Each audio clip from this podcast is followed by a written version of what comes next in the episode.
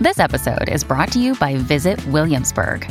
In Williamsburg, Virginia, there's never too much of a good thing. Whether you're a foodie, a golfer, a history buff, a shopaholic, an outdoor enthusiast, or a thrill seeker, you'll find what you came for here and more.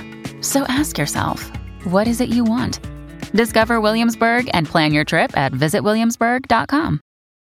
When you need mealtime inspiration, it's worth shopping Kroger, where you'll find over 30,000 mouthwatering choices that excite your inner foodie. And no matter what tasty choice you make, you'll enjoy our everyday low prices, plus extra ways to save, like digital coupons worth over $600 each week. You can also save up to $1 off per gallon at the pump with fuel points. More savings and more inspiring flavors make shopping Kroger worth it every time. Kroger, fresh for everyone. Fuel restrictions apply.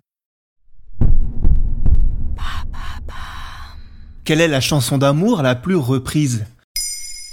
Merci d'avoir posé la question. Une chanson d'amour a des super pouvoirs. Elle déclenche dès les premières notes des émotions intenses. Elle peut nous rappeler des souvenirs heureux avec l'être aimé, nous plonger dans une nostalgie réconfortante, nous donner des frissons de plaisir. Elle peut aussi raviver une souffrance si l'amour n'est plus là, nous faire fondre en larmes ou nous mettre en colère. Si la chanson des Beatles Yesterday fait cet effet-là à beaucoup de gens, c'est parce que c'est la chanson d'amour la plus reprise au monde. Comment est née cette chanson? Tout a commencé dans un rêve. C'est en tout cas ce que raconte Paul McCartney quand il parle de Yesterday.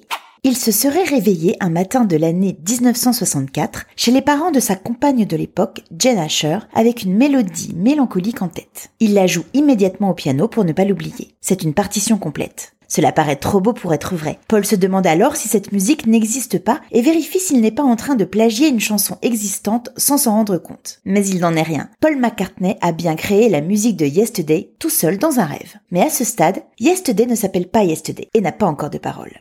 Pendant quelques temps, le morceau s'appelle même Scrambled Eggs, nom de code improvisé quand la mère d'un ami lui propose un plat de brouillé au déjeuner. Paul McCartney mettra des mois à écrire les paroles de Yesterday, et c'est en mai 1965, lors d'un voyage au Portugal, qu'il achève enfin le morceau qui deviendra le tube qu'on connaît. Il prendra place sur l'album Help, sorti en août de la même année. Et de quoi parle Yesterday? Yesterday parle d'un amour perdu, d'une séparation, du regret des jours heureux révolus. Comment se sent-on quand quelqu'un nous quitte? C'est bien sûr une thématique universelle. Si de nombreuses chansons sont des déclarations et des célébrations de l'amour, les chansons de rupture sublimant le chagrin touchent également tout le monde et se placent dans la catégorie des chansons romantiques. On est triste, on se souvient, on espère. Les aléas de l'amour.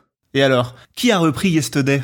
Plein d'artistes, et pas des petits noms. Frank Sinatra, Marvin Gaye, Red Charles, Elvis Presley. En France, Tino Rossi et Hugo Frey ont proposé leur version. Et plus récemment, Billie Eilish a interprété Yesterday lors de la cérémonie des Oscars 2020 en hommage aux professionnels du cinéma disparus dans l'année écoulée.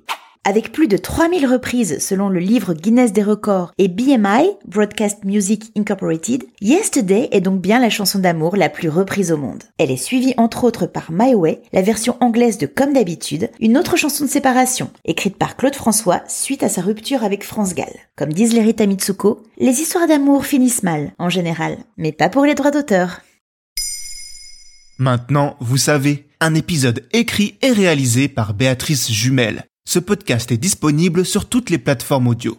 Et si cet épisode vous a plu, n'hésitez pas à laisser des commentaires ou des étoiles sur vos applis de podcast préférés.